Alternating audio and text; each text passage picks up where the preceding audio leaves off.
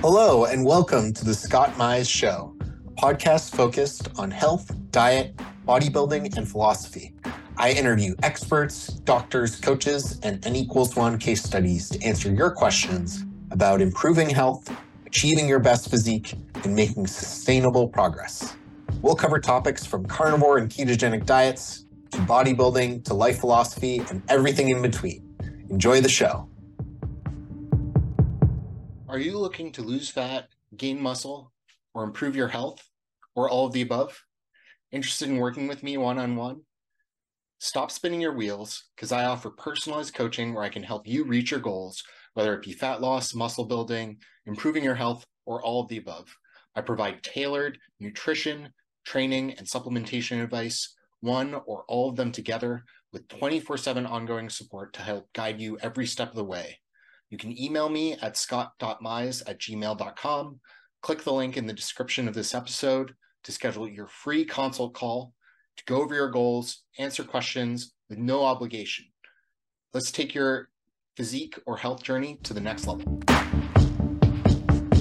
This episode is brought to you by LMNT Electrolytes. This month, we're switching it up with an exclusive offer that's only for VIP LMNT partners, including Carnivore Cast listeners. You can now receive this free sample pack along with any regular purchase when you use my custom link, which is provided in the show notes or my Instagram link in bio. That's drinklmnt.com forward slash carnivorecast, all one word. And as I said, I'll include the link in the show notes. LMNT electrolytes are convenient, evidence based, and delicious. And get yours today to help support the show. Thank you. Jeff Smith from Colorado Craft Beef is a co owner with his wife, Kara. Jeff is a veteran of the cattle and food agriculture industries with a wealth of knowledge about the practices, supply chain, and economics of beef and other animals. Jeff has been on the show several times to cover topics around being a modern day cattle rancher, supply chains, differences in online meat companies, and more. Welcome back to the show, Jeff. How's it going, man? Good to see you. How are you? Uh, going good. It's a busy time of year, and we've had some crazy stuff going on with the business. And I think last time we talked, we'd just taken down our own feed yard, so uh, we're in the second year of that operation. Uh, with some of the other stuff, we're up to about 30 employees across the, all the companies, so that's no uh, short level of workload. Wow. but yeah, can't complain. Cool. Um, yeah, so I wanted to talk a little bit more about that um, what what has changed for Colorado craft beef in the last year, and like what are you excited about for the future? Yeah, uh, well, you know, like we've been doing since we started, we're we're being creative. We're getting outside the norms of traditional agriculture in a way that uh, puts us in positions that, uh, quite frankly, I feel like we're leading the industry. Um, you know, starting to think in ways that Grandpa and you know other generations may not totally understand. And in that you know we brought in some new partners and uh, we we took the next step beyond the feed yard and actually we uh, uh, acquired our own harvest facility uh, just this summer. So now uh, the only part of the chain that we don't own is we don't have a cow calf herd. So we still source calves from other ranches that we dictate health protocols to but uh, from that point all the way through the finishing and the processing and the fulfillment. Uh, we own that entire value chain now. Wow, that's amazing. Um, what does that allow you to do, um, like product wise? Uh, product wise, uh, you know, what I would say is uh, join the mailing list and keep an eye out because there's a lot of product development happening right now. Uh, actually, we had a new product come out just last week on the test batch that I probably had too many of them last weekend, just sitting in the in the building working, and found myself snacking too much. but it's clean snacks, so you know, it's is it really that bad for you? Yeah. Um, so there's been just a ton of expansion within the business, a ton of opportunities, uh, and we've we've really expanded our network in a way that I'm unaware of anybody else in the beef space doing, uh, especially coming from where we came from in a you know small startup mindset. So it's been really fun to you know found Colorado craft beef with Kara, but then also see that mission and that vision strike out into a spot that you know, humbly, we didn't even know was possible. Hmm. And uh, you know, it, the whole the whole uh, process of acquiring the harvest facility and you know raising the funding to get that done. I mean, that whole process was two and a half years. Wow, from stem to stern. Um, but it's been uh, probably the craziest way to describe it is it's been a lot of a lot of heartache in trying to make sure that what we're doing is correct. But the coolest part is watching at every turn, you know, the business model that we've constructed, the partnerships we put in place with people like yourself or Dr. Baker or whoever, um, be approved time and time again by people that are in the food space or just love steak or you know serial entrepreneurs that we can talk about shortly to watch that exceptional level of business concept proof come through has been so fulfilling it's been so fun uh, and then take that you know to the generational side of the ranch which is really why this company exists it's it's been a roller coaster of emotion but the coolest part is is actually probably the scariest part for a lot of people. I've had people ask me, like, man, aren't you scared that the deal's done? I'm like, no, no. For the last nine months, I've been scared the deal was going to evaporate. Yeah. I've been scared that, you know, our proof of concept wasn't going to stick through. I've been scared that, you know, funding was going to fall apart. Uh, you know, or, you know, you can read any number of business books about imposter syndrome. Like, mm yeah oh man do we really belong in the spot that we're in and and I, I believe it is that humility that keeps things organic it keeps them fresh it keeps them you know very transparent with a level of integrity that you know remains unquestioned and that's been you know some of those pillars that you just don't budge on uh, really finding the right partners that respect those same things was really the biggest hurdle. And once that happened, man, it's been just a race. It's been so much fun. Yeah. And um, what what does owning more of the supply chain allow you to do in terms of um, like quality control and uh, scale as well? Well, the good news is uh, the harvest facility that we acquired is actually the same harvest facility we've been using. Yeah. Um, so you know, we already had an aligned mission. We already knew the type of product that the management team at the facility put out, and luckily, we were able to actually uh, get the management team to stick stick around. So we didn't miss a day of operations. Uh, the leadership team that's running that facility stayed on, uh, and not in part, but in whole. Awesome. And you know, we're able to actually put these two regional businesses in a position that together we can do so much more than we could do independently uh, that you know we're able to do things like vacation time and and get more creative to treat people in a manner that they should be treated and it allows all of us to just do business better um, so instead of that famine mindset that really rules a lot of agriculture it's allowed us to be a lot more strategic and quite frankly generous in what we can do. Because instead of having you know the typical rancher mindset where you know you have to watch every penny and i totally understand that uh, it's allowed us to own enough of the supply chain we can flex um, through different through different company operations to allow for capital to land in different buckets or take care of people or do more strategic partnerships or you know look at automation look at new inventory systems do things that as individual businesses you couldn't do before. Mm-hmm. Uh, and then from a sheer product standpoint for Colorado craft beef, we're able to help run that harvest schedule at that facility in a way that is, as we start to be more successful, we can control our own destiny. Uh, because, like you've probably heard from a lot of other ranchers on your show or just in the industry, you know, the harvest slots that we're using today are slots we spoke for in 2021. Wow. So if you're growing your business by 40, 50, 100% annually, how do you begin to forecast for that? Yeah. You know, a, a 10 or 20% miss on that forecast is still a massive difference in numbers. Yeah. So it, it gives us an opportunity to flex and then to also do what's best for both businesses. Um, work within the region to you know harvest as many cattle as we can for the region, not just ourselves.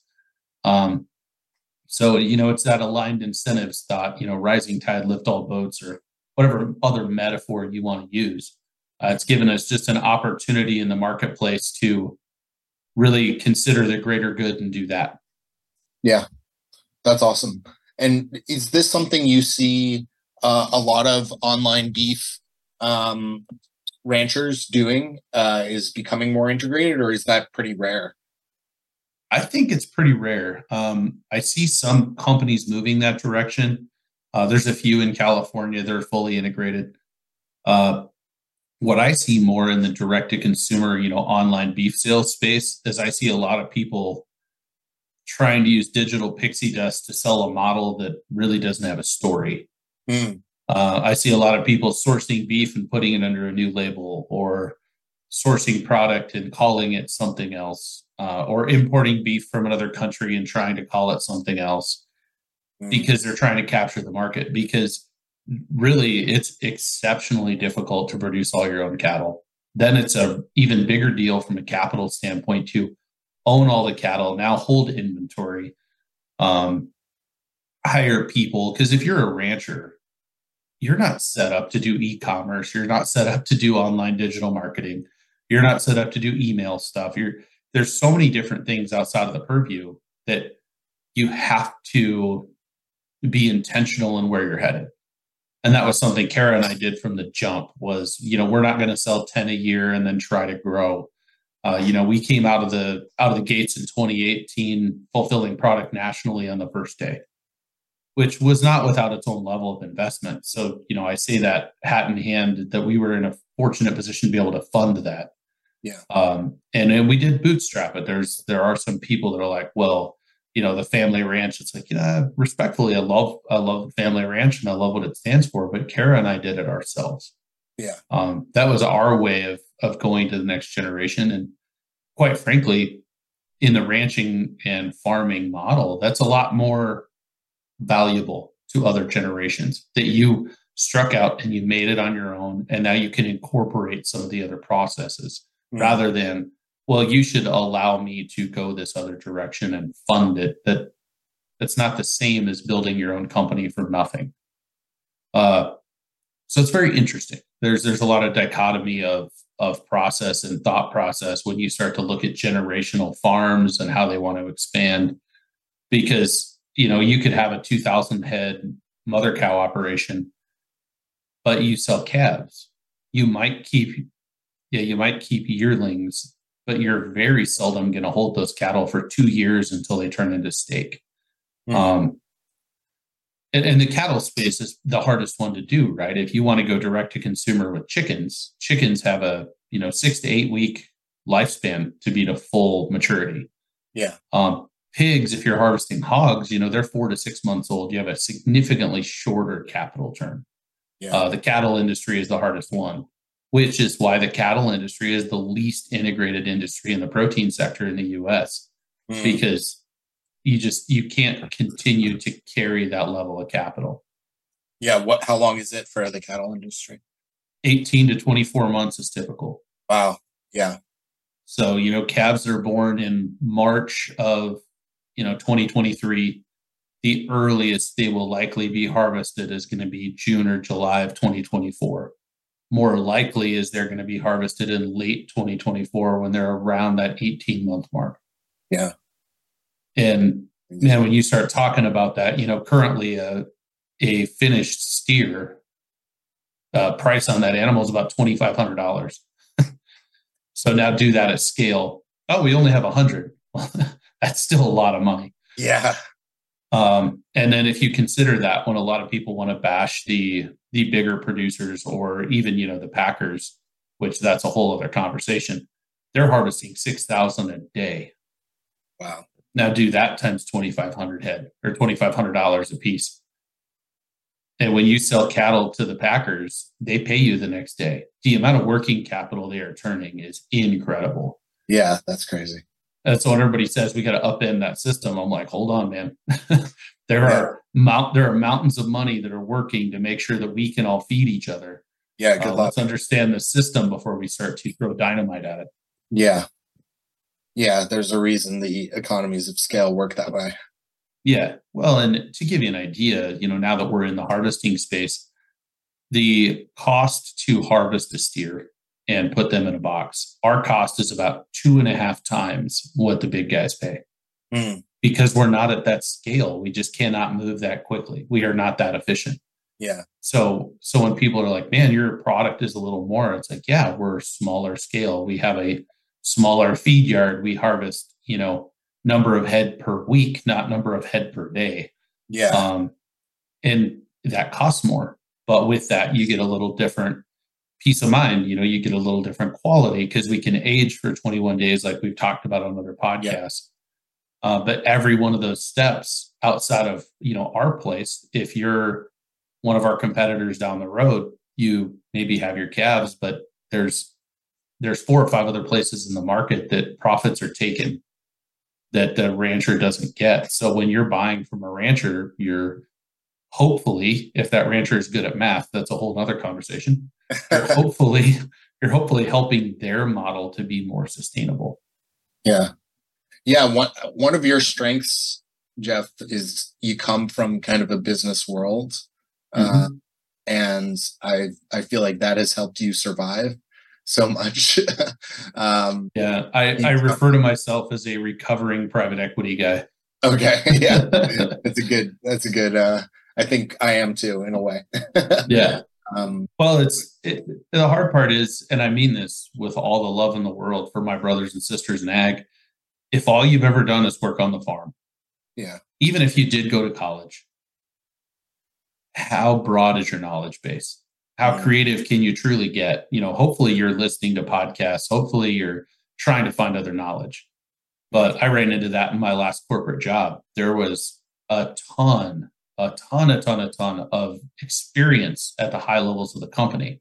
Mm. I mean, you're talking some guys with 20 or 30 years. Like I think the shortest amount of tenure of anybody on the leadership team was like 25 years. Wow. That's awesome. That and they're very good at that business. But man, when you need to pivot or you need to get creative or you need to find another way, where do you find that knowledge? Where do you find that other data? You, you can't. Uh, there, where, there's no well that was ever drilled, um, and I think that's that's what's helped Kara and I is we both came from corporate America. We understand what has to happen at the ranch, but we also understand that if you're going to ship with UPS, these are the different wickets you got to hit. Or if you're manufacturing boxes, somebody has to be functional, and that cross collaboration of multiple of multiple businesses is one of those things that you can't read. You have to you have to live it. Mm. and that makes it functional in a way that it's hard to describe. Yeah. And and to that you know it's the same thing as kara's dad who runs the family ranch still.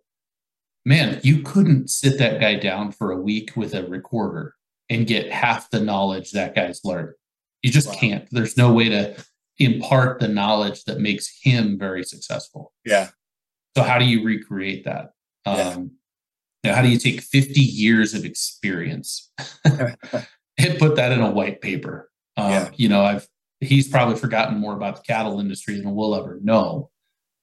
Um, but it's through that just years of putting up with it that he's gotten there, and it's that creative, outside the box mindset that I think keeps things moving in a way. And that's where I wonder a lot of the people in the direct to consumer space, especially in the beef side, I don't think they're being as creative as they could be. Um, we actually talk to competitors probably two or three times a month, helping them to understand like, hey, if you're shipping from Tampa, Florida, oh, I want to ship nationally. Why? You you cannot compete with me going to Seattle. You just yeah. can't. Yeah. Now you're in Tampa, you could crush it. You have a ton of people over there. Yeah. Let's let's figure out the way to make your model work best. Mm. I mean, my biggest strength is we're in the middle of the country. Yeah. We can hit a lot of places pretty economically. Yeah. And then depending on which way the freight's moving, we can catch those waves. Yeah. Well, if you're in LA trying to ship inland, that's a tough road to hoe because there's a lot of other freight moving that way. Um, and then the hard part is the beef, the beef chain, especially those those other produ- producers will make a bet because they don't have the time to do the research. They don't have the time to understand the intricacies of 27 processes. And before they know it, they're either priced out of the market because they can't get efficient or they're losing money and they didn't know it. Yeah. And that's been that's been the hard one to watch. Yeah. Lose a lot of money that way very quickly. yeah. I mean it and I mean I've said this on some of your, some of our previous interactions and I audit my own stuff three or four times a year. Yeah. my own processes, my own pricing. Like I'm constantly trying to make sure that I don't have holes in the boat that I don't know about. Yeah. But Yeah. if we were a tenth of the size we are, I'd have significantly less time to invest because I'd have to be making money elsewhere. Yeah. You know, because the kids still got to eat. Believe it or not, they are very insistent on, you know, regular meals and snacks at regular intervals. And there's not a lot of flex that we can have in that. Um, so it's it's just a matter of resource and where you apply it. Uh, Yeah. And that's what led us to finding the partners that we did. That's great. So Yeah. Um, so I'd love to talk a little bit more about those partners. Um, what have been some of the impactful partnerships you've built, especially over the last year or so? Yeah, well, uh, I'll I'll kind of give the genesis of where the partnership came from. Uh, you know, when we started looking into the harvest facility, we had some private equity types that were going to back what we were doing. But as we got deeper and deeper into that, you know, coming from that space, I'm like, man, these guys are not going to help us sell any product Mm, these guys are not going to help us automate. They're not going to help us optimize. They're going to be a check. Yeah. But but that's not exactly all we need. Uh and who do we find that's aligned with our mission? Who do we find that's aligned with our vision? Who do we find that loves what we do? You know, I don't want to have to sell an investor. I I don't want to be out begging for partnerships and and if our mission and our company is really doing what we think it stands for we shouldn't have to work that hard for that. And luckily i won't say it wasn't hard work but the mission alignment when i first started talking to our partners was just unquestionable. Uh, so i actually listened to a podcast. I was i'm a big fan of jocko willink. I've listened to his stuff for years and I listened to a podcast with him and Pete Roberts. And Pete is the original founder of Origin, which actually, uh, shout out to Origin. I'm wearing one of their hoodies today. Um, and they talked about they manufacture everything in the United States. They source their cotton from Texas. It is U.S. It's U.S. manufacturing through and through to, you know, help forgotten communities to work in regions that don't offer jobs like you can and the craftsmanship side of what they do, making hoodies and boots and jeans and jujitsu gis and all the things. And I listened to that podcast with Jocko and Pete, and I sent it to Kara. And this was like summer of 2022. And I said, listen to this. This, this is this is our story, albeit different players, different product, but the story is the same. Yeah. You know, the number of people that told them you cannot manufacture in the US, you cannot compete, uh, you won't find the craftsmanship, you can't do it, you're you're going to be too small, you're going to get crushed. I mean, it's a 3-hour conversation and I'm just driving down the freeway and I'm going, "My god, that is the same story." yeah. And uh you know, you we've talked quite a few times, Scott, and I think you've determined I'm kind of a social social guy. And luckily, I was able to to get a connection to the guys at Origin. And I got on the phone with Brian Littlefield, who's one of the founders of Jocko Fuel and one of the very first employees at Origin. And we started talking, and that was July of 22.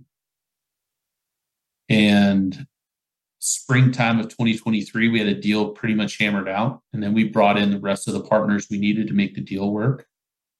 And in August, we closed and you know the the partnership group is unbelievable. It's it's you know to use a baseball reference you know you're in new york right? Murderers row with the yankees. Yeah.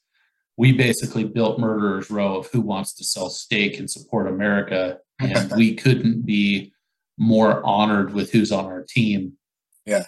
Uh so you know the the team members uh, i'm going to leave a few out. Um but the team members that are you know most known uh jocko willink brian and pete uh, so brian littlefield and pete roberts uh, those three gentlemen are actually the founders of Jocko Fuel.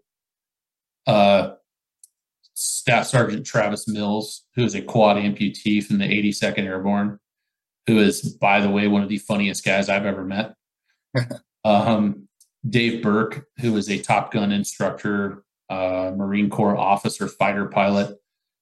Uh, Leif Babin, who is Jocko's partner in Echelon Front. Um, you know, just and, and, some of these people are partners some of these people just like to work with us um, and you know what's really fun is uh, you know our mutual friend dr shawn baker who has supported colorado craft beef from our inception uh, partnered with us as well awesome. and man it's it's been fun uh, then we also have uh, chris cavallini from nutrition solutions Okay. Uh, meal a meal prep program out of Tampa. They do great work. Um, the guy is shredded. You watch his videos, it makes you feel like a big sack of crap.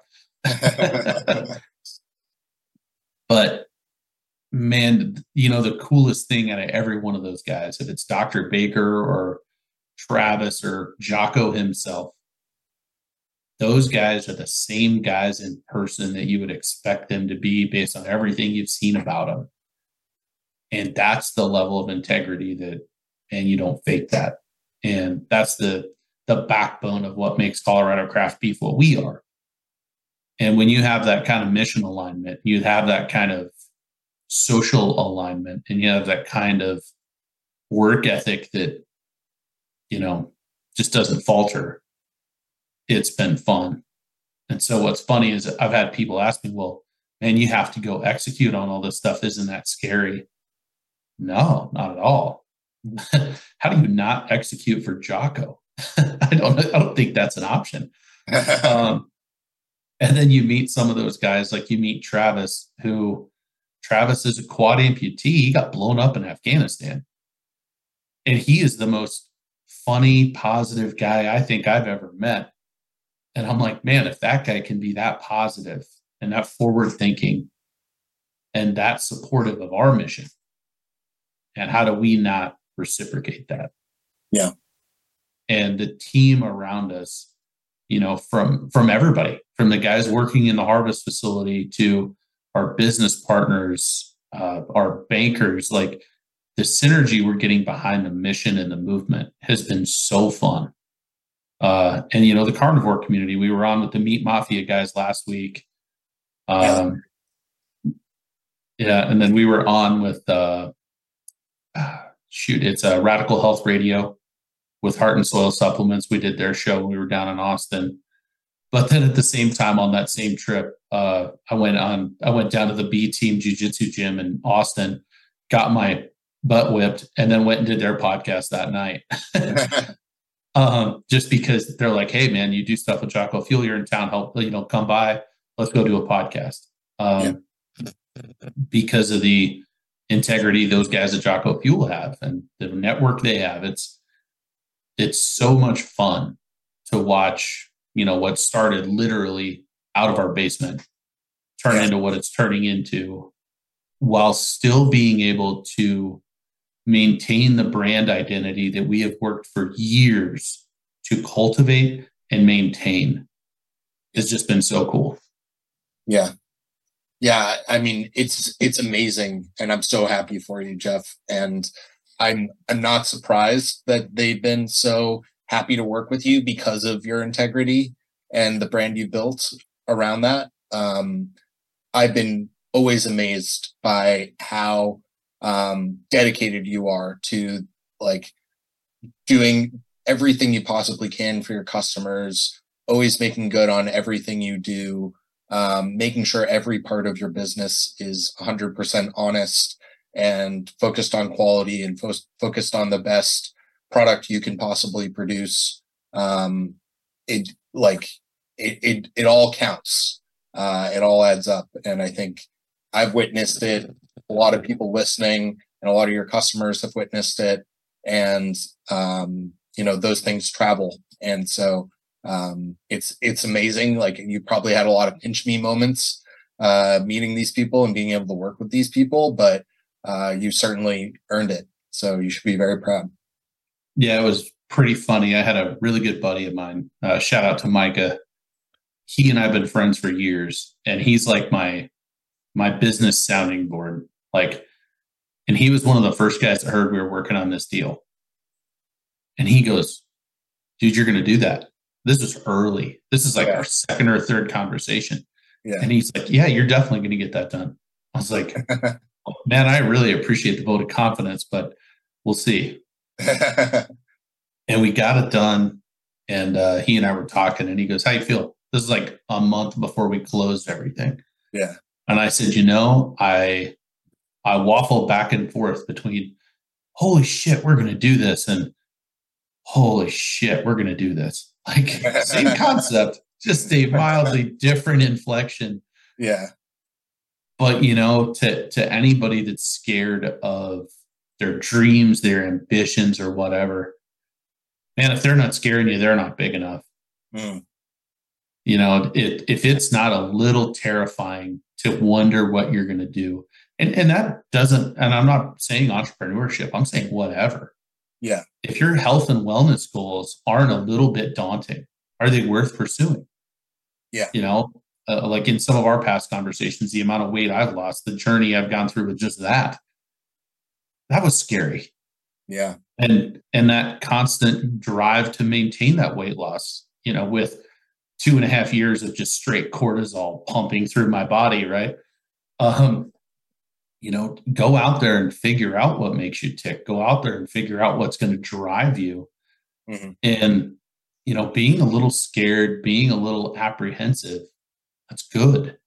Yeah. You know, it's, I think it was Joe Rogan said is like, you know, if a or it was uh yeah anxiety is a an in, an inborn thing from when we were cavemen because if you didn't have a little anxiety when the saber-toothed tiger came around the corner you were just going to stand there like, yeah um so use that stuff to your advantage yeah but you know if life's complacent and i mean i i know a fair number of people that make well into the six figures they're anxious all the time some of that's self-imposed by bad spending habits but you know, not everybody can pull down six figures. Not every region allows for that. But you know, take advantage when you can and don't overcommit, but still uh, you know, own your journey. It's uh, yeah. uh it's crazy. Life's a crazy thing. And then just this morning, I was sitting in a meeting in my office in here, and our nanny comes in and she's like, "Hey, we need your help in the house." And our four, our nearly four year old uh, Emma she fell down and cracked her chin open, and Kara's at oh. the emergency room with her this morning, or the, right now, like getting stitches, and our three year old. Jeez. Yeah, and I'm like, God, dang it, man! Like, you, you can't make this up. Like, there's just yeah. and well, last Monday, like it's pretty funny because I I've had some people, oh man, it must be nice doing blah blah blah. I'm like, must be nice, man. Like a week ago Monday, we had a fire at the feed yard, like, and I was out there fighting fire from five in the morning to two in the afternoon Wow. Because we had some bales spontaneously combust and the fire department's like, okay, it looks like you're safe. I'm like, you gonna bring out another truck? They're like, no, we can't we can't use enough water to put a hay fire out. You know, if it gets real bad, call us back. Wow. and that's just a typical Monday. Like yeah. Um, so it's not it's not cupcakes and unicorns. It's not without everyday challenges. Yeah. But man, the the opportunities in our world today are so incredibly immense. Yeah. The connections you can make and the, the things you can build due to the connectivity of our culture is so crazy. Yeah. Yeah. I think it's a, an amazing time. Um, a lot of people talk just talk negatively about how it's the worst of times you know social media is ruining everything um, things were so much better back then but i think it's spectacular time to be alive in terms of the access and um, the breaking down of barriers in a lot of ways Um, yeah, I heard a keynote speaker at a meeting uh, earlier this year, and he was out of Montana. He was a logging, uh, a logger actually. He was a civil engineer, I believe. And he said, you know, everybody wants to say how bad it is, and yeah. he flashes up a slide, and he starts it basically. He started the, the Civil War, and he goes, so since the Civil War, which was arguably not a great time in American history, it's like let's look at all the other things. You know, the the expansion west, and you know, then you had the pandemic, and you had World War One, uh, you had World War Two, you had the Great Depression. If we really zoom out and look at the last 150 years, you know, things are not perfect. But I would argue that you probably couldn't find a time that they were perfect. Yeah. But this is the single greatest time in human history, in my humble opinion. Um, while there are a lot of crazy things going on, I don't want to discount that. Mm. Um, but man, there is a light uh, that is shined on everything that didn't exist 40 years ago. Um, social media, for all of its negativity, is a exceptional tool that you know is being used for good in a lot of ways too. Yeah. And I think, you know, life's really easy to think it's bad when all you do is look at the, the negative things. Yeah. I think um, on the point of uh, challenging yourself and stress, I think there's a, a balance for everyone. Like mm-hmm. people people are depressed and unhappy if they're just surrounded by cushions and not doing anything interesting or challenging. Um, but at the same time, like everyone has an amount of a certain level of stress that they can live within and sustain and actually be productive. If you crank it up too high, you're just like you're going to be worse at everything. Um, so it's fine. And and some people have a wider zone depending on how mm-hmm. resilient they are. Um, but yeah, I, I, totally agree that you have to have um, at least one form of challenge in your life, hopefully multiple. Um, yeah. Well, scary. what I would say is that that bandwidth of stress you can take is a muscle. Yep. It's going to be built over time. You know, a lot of my my personal ability to deal with some of this crazy stuff is actually from my early days in my career when I was running a construction company. Mm. The amount of stress and just continual bombardment of nonsense was unbelievable. Yeah. And it kind of tempered me in a way that I'm like, oh, that's annoying, but I'll deal with it. and I'm not saying that that's for everybody. I know people that, I mean, there's, you know, all the different employees operate different ways. Um, certain people respond to certain stressors differently. Um, and that's not right or wrong. That's just different. Uh, yeah. But man, if you weren't finding a way to push outside your comfort zone, maybe try that a little bit. Yeah. Yeah. Well, I think that's an excellent message to end on, Jeff. Thank you so much for coming on today. It's always awesome to chat with you. Um, where can folks follow along and find you? Uh, as always, I'll have links in the show notes too. Yeah, uh, you can follow us at Colorado Craft Beef on all social. Uh, I think except for Twitter. I think on Twitter or X, whatever the heck they're calling it now, uh, it is a Hollow Craft Beef because of a character limitation. Okay. Um, we're being a little more active on YouTube. Uh, you can actually, if you follow our social, we're going to be dropping the launch video with Jocko and the rest of the partners. Uh, that actually, I'm supposed to have final cut on that on Saturday. Uh, and then we're going into Q4. So, you know, a lot of holiday pushes, a lot of different trade shows, uh, and a lot of different opportunities for you to buy gifts for people. We do ship nationally. Uh, probably the biggest thing we've changed in our model, Scott, actually, uh, we went to a free shipping model. Oh. So all of our standard boxes are now free shipping nationwide. So amazing.